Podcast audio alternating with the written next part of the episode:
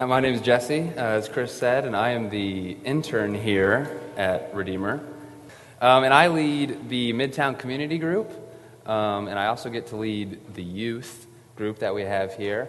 And it's just a pleasure to be up here and get to hang out with you all. It's cool that we get this building, right? Yeah. So I can't believe that we have finally made it to the last few weeks of summer. It's crazy that we uh, only have two more weeks in the Abide series after we finish up First John today. And if you've noticed, the pace in Bloomington is starting to pick up again. Most schools have started up, and IU's fall semester is coming very fast. Uh, I now consider myself a townie of sorts. I've been here for five years, so this is a bittersweet time for townies. Uh, it's great to see all the energy come, come bursting back into Bloomington. Uh, but the peace of the summer in the city is going to leave us soon. It's an uncertain time. Um, we're not sure what the new semester will be, bring, the kind of atmosphere that we're going to have. Is IU going to be good at any sport at all? Uh, I think it's safe to say that this is not the only time, though, where uncertainty is all around us. We live in an uncertain age. There's a lot of chaos going on in the world. Um, there's a lot of doubt and a lot of skepticism. This is especially true when it comes to claims about God, claims about anything that's outside of our quantitative physical world. For those professing to follow Jesus Christ, the climate in regards to what people think of Christians doesn't seem to be getting any better. The age of skepticism and doubt makes it hard to follow. But these challenges are absolutely nothing new. John wrote the letter that we have been studying to encourage Christians who are being fed false messages and doubt. The struggles have been around for centuries. So, for weeks, we've been journeying through 1 John. Remember that John wrote this letter to believers who were going through a time of division. Most likely, the believers he is, he is writing to were separating from an early Gnostic thought, an early religious mysticism that believed in salvation through knowledge that uh, they believe that redemption would come through just knowing facts and affirming the divine light that is in your soul. So, John wrote this letter not to specifically give a defense against this early Gnosticism, but to encourage and set the true believers back on track, to remind them of what they know for sure, to remind them of where they stand in Christ's death and his resurrection to call them back to real and true doctrine, obedient living, and a deep devotion. Over the past few months, we've learned uh, much about how we can be sure that we're in Christ. We know that profession and practice go hand in hand. That's kind of a main theme in 1 John. You know that you can't claim one thing and then do another. You can't profess Christ and then hate your brother or not be loving to people. So today, we get to the end of the letter. And John at the end of his epistle, does a great job of summarizing his purpose of the letter. And the purpose is that above all else, we know Christ. And that we are aware of the consequent fruit that comes from our knowing him. So, John is dead set on us being 100% sure that we can know God, that we can be certain of our stance in Christ no matter what anyone else says. Today, we can have an assurance, a rock solid assurance in the midst of a world that's constantly changing. So that gets us to our text today. If you'll stand with me and open your Bibles to 1 John 5, 13 through 21. That's on page 897 or 708, depending on what uh, ESV Bible you have. It's the gray ones that are maybe on the floor right now. Uh, but if you don't have a Bible, then please take that as a gift. So it says, I write these things to you who believe in the name of the Son of God, that you may know that you have eternal life. And this is the confidence that we have toward him, that if we ask anything according to his will, he hears us. And if we know that he hears us in whatever we ask, we know that we have the request that we have asked of him. If anyone sees his brother committing a sin not leading to death, he shall ask, and God will give him life. To those who commit sins that do not lead to death, there is sin that leads to death. I do not say that one should pray for that. All wrongdoing is sin, but there is sin that does not lead to death. we know that everyone who has been born of God does not keep on sinning, but he who is born of God protects him, and the evil one does not touch him. We know that we are from God, and the whole world lies in the power of the evil one. And we know that the Son of God has come and has given us understanding, so that we might know him who is true, and we are in him who is true, in his Son, Jesus Christ. He is the true God and eternal life. Little children, keep yourself from idols. This is the word of the Lord. Let's pray. Father God, I thank you for uh, the beautiful day. I thank you for your abundant provision um, in this building that we get to gather in. Um, I thank you for everybody here. I just pray that uh, you speak today through any inadequacies I might have as a preacher. I just pray that uh, you work and that you touch people's lives.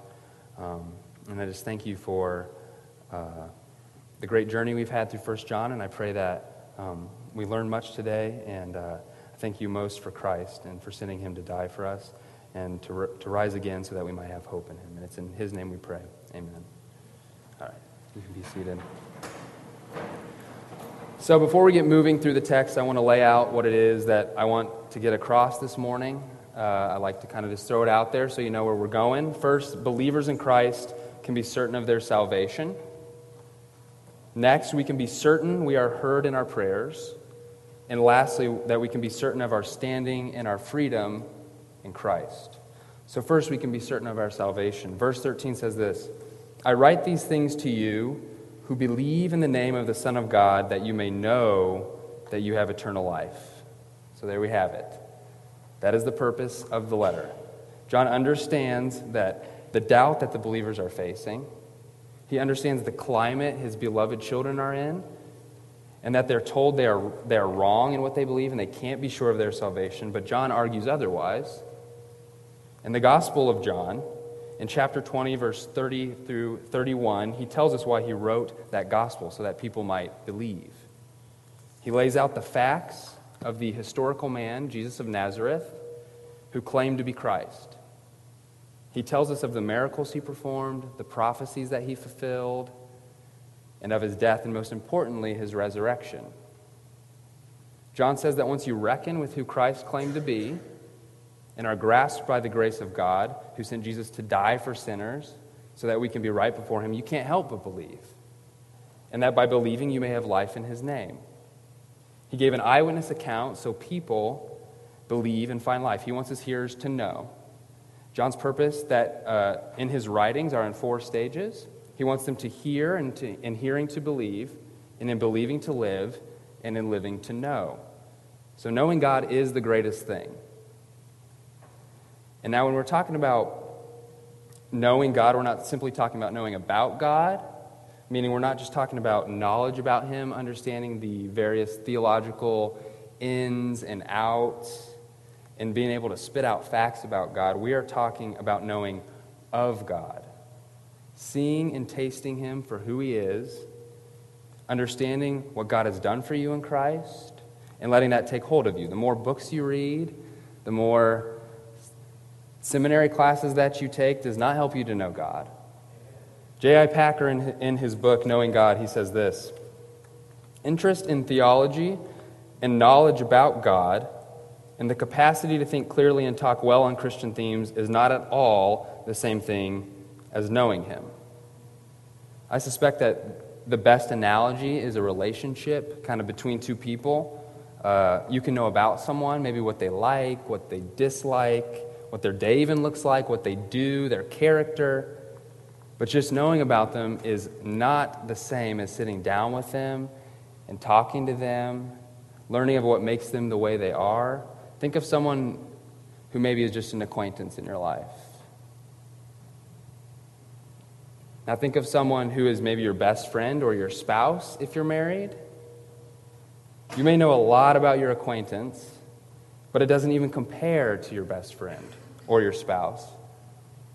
To know of God is the greatest thing. For those who have been gripped by what Christ has done, we can be certain of the salvation that we have in Jesus Christ. At this point, those who know of God in this way may say, Well, yes, I believe and I'm living and I know, but to say that we can have assurance of salvation, that is a presumptuous claim. We just can't be certain on this side of history. But for those who believe in Christ, there does not need to be any exclusion between humility and certainty. John Stott, in his commentary on 1 John, says this If God's revealed purpose is not only that we should hear, believe, and live, but also that we should know, presumptuousness lies in doubting his word, not in trusting it. So he's saying that if you hear, believe, and are living in Christ, then you can know. You can know that you stand secure forever. John does not want you to go through life doubting. He wants you to be sure, to rest in the fact that Christ took the full cup of wrath for your sins on the cross and rose again to save you to Him for His glory and your joy. God has revealed Himself to us in Christ in His written words so that we might know Him.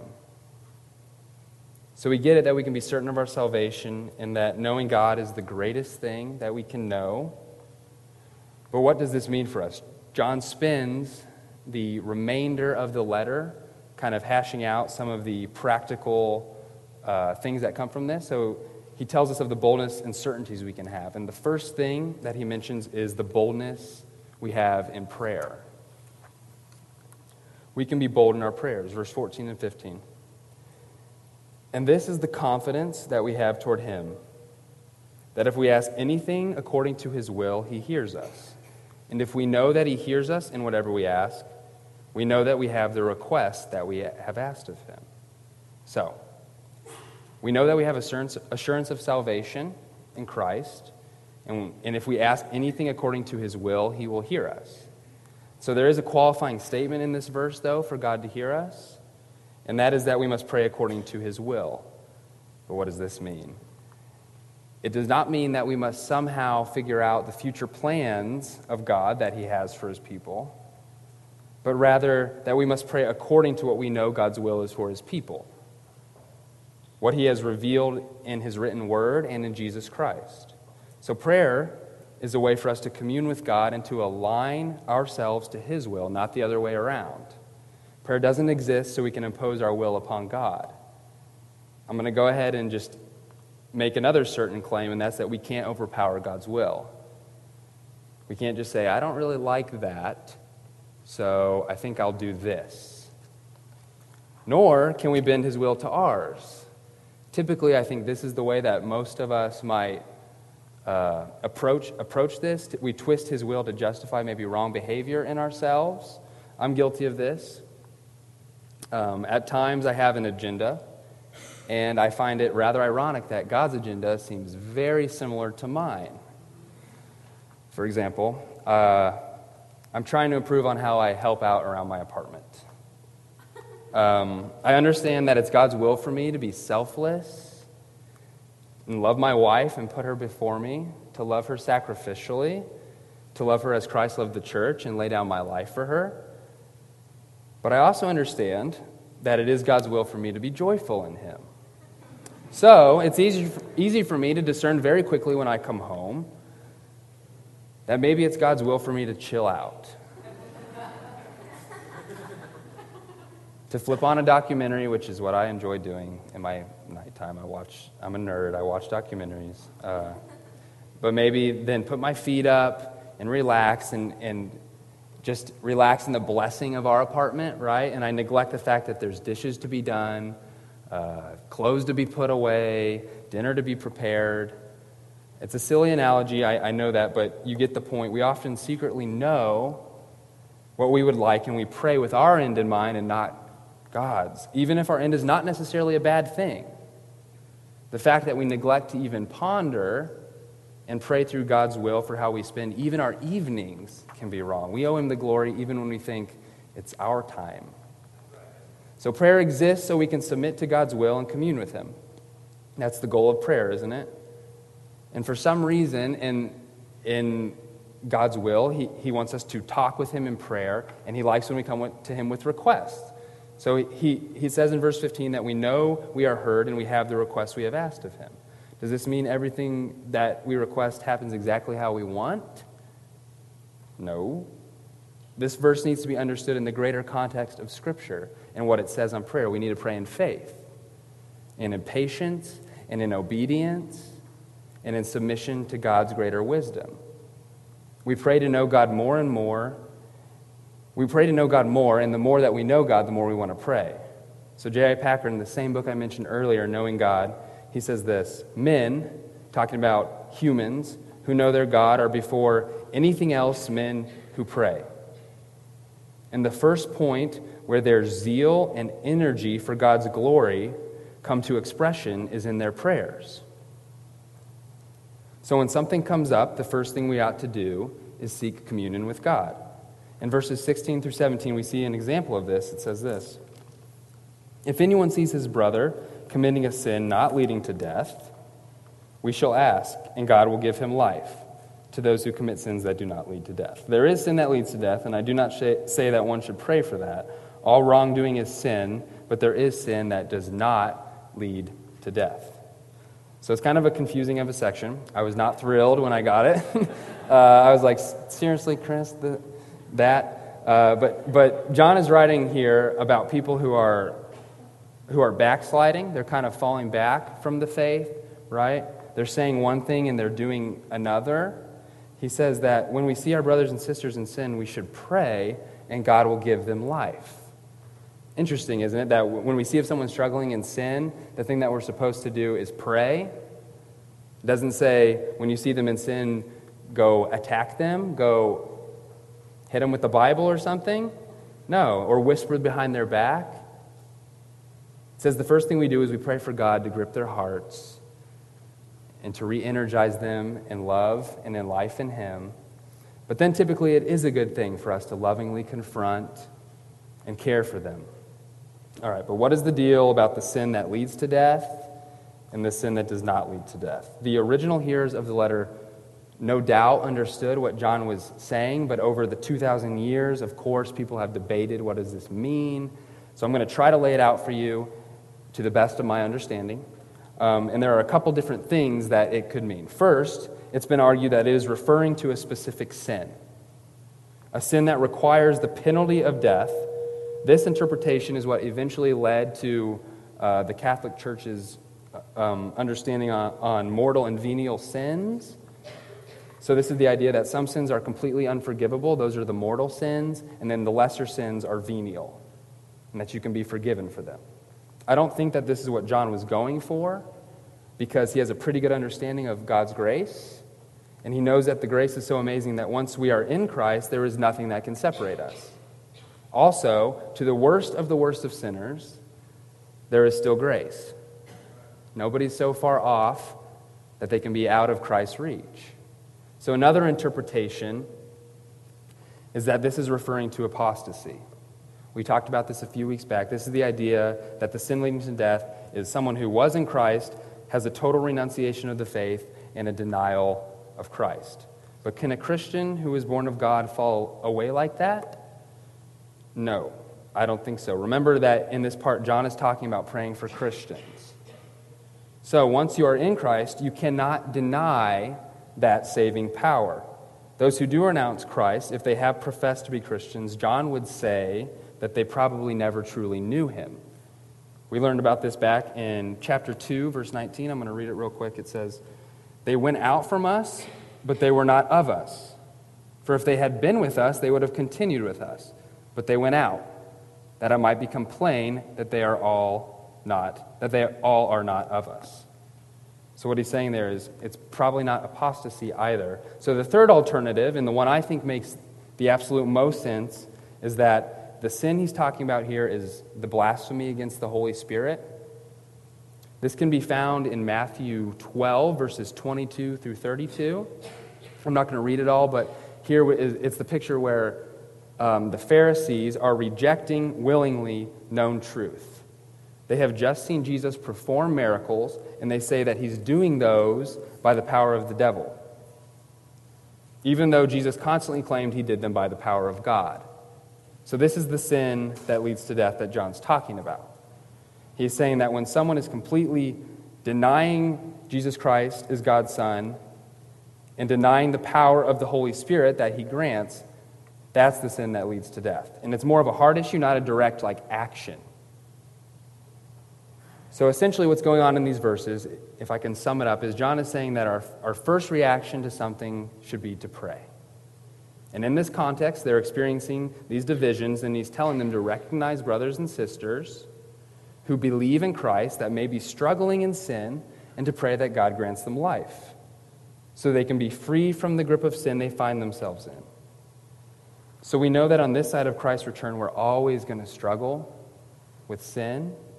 And our first response should be to plead with God that we can be free from this, this sin that, that, that God does not like. So thankfully, those who affirm Jesus Christ and know him, we can, we can be rest assured that no sin is going to separate us. But what about if we've committed this sin that leads to death? I know a few years back, uh, we learned about this when I came to college, and I was like really freaking out. I, I was like, oh man, uh, and as I'm sure many of you have too, like, I don't know if maybe I've committed this sin, right? But I realized that worrying about it is actually a good place to be. That means that we actually care. So those who commit this sin, they actually don't even really think about it. So they deny the Spirit and His work and they don't think about it. The fact that you are wrestling with it means your heart is in the right place and that you want to please God by never committing any type of sin that would separate you from it. So the struggle with sin will always be with us while we are yet waiting for the new heavens and the new earth. But John ends this whole letter by reaffirming our stance in Christ and the boldness that we can have right now. We can have true freedom in Him. So verses 18 and 19. We know that everyone who has been born of God does not keep on sinning, but he who is born of God protects him, and the evil one does not touch him. We know that we are from God, and the whole world lies in the power of the evil one. So we know we're always going to struggle with sin, but this just said that those born of God will not keep on sinning. What, it, what this means, though, is that those who have come to know God will not recklessly and habitually and knowingly continue to sin and make no progress in their fight. We still will sin, but the way we approach it is huge. We should be upset when we do what hurts God. So John moves on and says, You don't need to fear, though, believer in Christ, because you're protected. The evil one cannot touch you. So even though the whole world lies in the power of the evil one, and this evil one is the devil, that's what we're talking about, this does not mean that the world is of the evil one. It means that it's in his grip, literally just kind of lying there. So here in 1 John 5, it's interesting that we don't get any idea that the world is even struggling. It's just kind of sitting in, sitting in and perhaps unconsciously unaware of, of the situation that it's in. So our, our culture at large, I think, falls into this unconscious realm. We don't, we're like, no, devil, not there. John's not blurring any lines, though, here. He's saying that the devil has sway in the world. And sometimes the most comfortable place is the most dangerous place. The more stagnant we are as Christians, the more happy Satan is. The more we rejoice, and the more that we're bold, and the more we worship Christ, and we love others, the more scared the devil is. Why is he scared? Because he, he can't stop what God's doing, he can't touch us. What is literally the worst thing that could happen? We proclaim Christ and we're killed for it, right? And this is this happens in our world to brothers and sisters, and it is a terrible thing, and we ought to grieve for it. But even in that sadness, we can know Christ is working. So I'm not trying to make light of that issue, but it does happen. So if one dies for Christ, we live joyfully forever in the glory of God. Kevin Burgess, who is a KB, as some of you might know him, he's a, a rapper, he's a Christian, um, he's awesome. And he says this in one of his songs, and I'm not going to rap. I can't. Yesterday, my wife, she told me, she goes, You know, if you sing if you sing real, I, I envision that you sound like Ed Sheeran. And I was like, then I'm never going to sing real because I just want you to keep that. So I'm not going to sing, I'm not going to rap. This is what he says. He says, What are they going to do? What? Murder us? What murder does is send a surge of us to go put churches up. That's just one line. I had a little flow in there. It says, What are they going to do? What? Murder us? What murder does is send a surge of us to go put churches up. So God's redemptive purposes are marching on, and the devil can't touch it. We live in exciting times. The global south, I've talked about this before, is booming in Christ's exaltation. Churches are popping up everywhere. It might seem shaky here, but it isn't stopping. And even despite the climate here, it, we're still planting churches. The, the Acts 29 network, the, the church planting network we're a part of, continues to just be blowing up. But I think it is cool to think about the global church and the larger picture of what we have. Christ moves in a lot more places than I ever, ever think about, than we ever think about. Dr. Russell Moore, he says this about the global church. Most of Christ's body in heaven and on earth isn't white, isn't American, and has never spoken English. Think about that.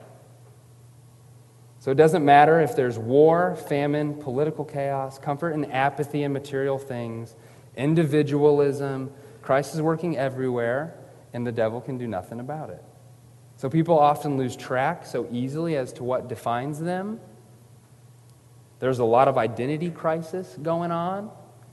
People struggle with what makes them them, and John addresses this at the end of this letter, uh, talking to the Christians who might still be sometimes unsure. He says, And we know that the Son of God has come and has given us understanding, so that we may know him who is true, and we are in him who is true, in his Son, Jesus Christ. He is the true God and eternal life. Little children, keep yourselves from idols. So many today are defined by their jobs their successes, their social standings. Christians, we are not defined by any of that. First and foremost, we are Christ followers. Everything else follows that. When we view our brothers and sisters, we view them in light of their stance in Christ. We do not judge on outside appearance. Jesus didn't do that. Skin color doesn't matter. Socioeconomic status doesn't matter. Age doesn't matter. The only thing that matters is that we're beloved by Jesus. And the way we approach one another should, in effect, overflow how everybody that we come in contact with, right? So true followers of Christ can be free in the fact that they know God. They know Jesus, the Son of God, who is true, and that we are in him who is true. That's what we're defined by. And when we grapple with that, we're moved to share with others. We can't help but share what we know this person who we know. I like here the word that John uses when he's talking about true. It's uh, alethinos, is what the, the word is in Greek, but that's translated true even in the ESV, but a more rich and correct meaning of the word is real. We know him who is real. And this real person, Jesus Christ, he is the true God and eternal life. Then it ends with quite an interesting phrase. John says, Little children, a title that he has not used since about the middle of the, the letter. He says, Little children, keep yourselves from idols. What's, it's kind of an interesting ending, I think, right? It's the only book in the Bible, I think, that would end with such a statement like that. Um, I would define an idol as anything that takes the place of God in our lives. Whenever we elevate something more or we, we, we make anything takes precedent over God, then that's an idol. John is most likely not talking about golden statues or physical idols here. In ancient Greece, um, an idol could also mean something that's an illusion in opposition to ultimate reality. That was the, the definition an illusion in opposition to ultimate reality. This is what Plato uh, means when he talks about idols in classical Greek, not in Koine Greek, which is what the Bible's written in, but there's a lot of similar cultural, uh, cultural similarities. The classical Greek word for idol means shadow or phantom. But God is not a phantom. John wants us to know that we know the real God. And that what we have here in the local expression of the church represents the real global church. What we are a part of here is real, not just something we tack on to the end of the week, not just something we kind of slip in on Sundays.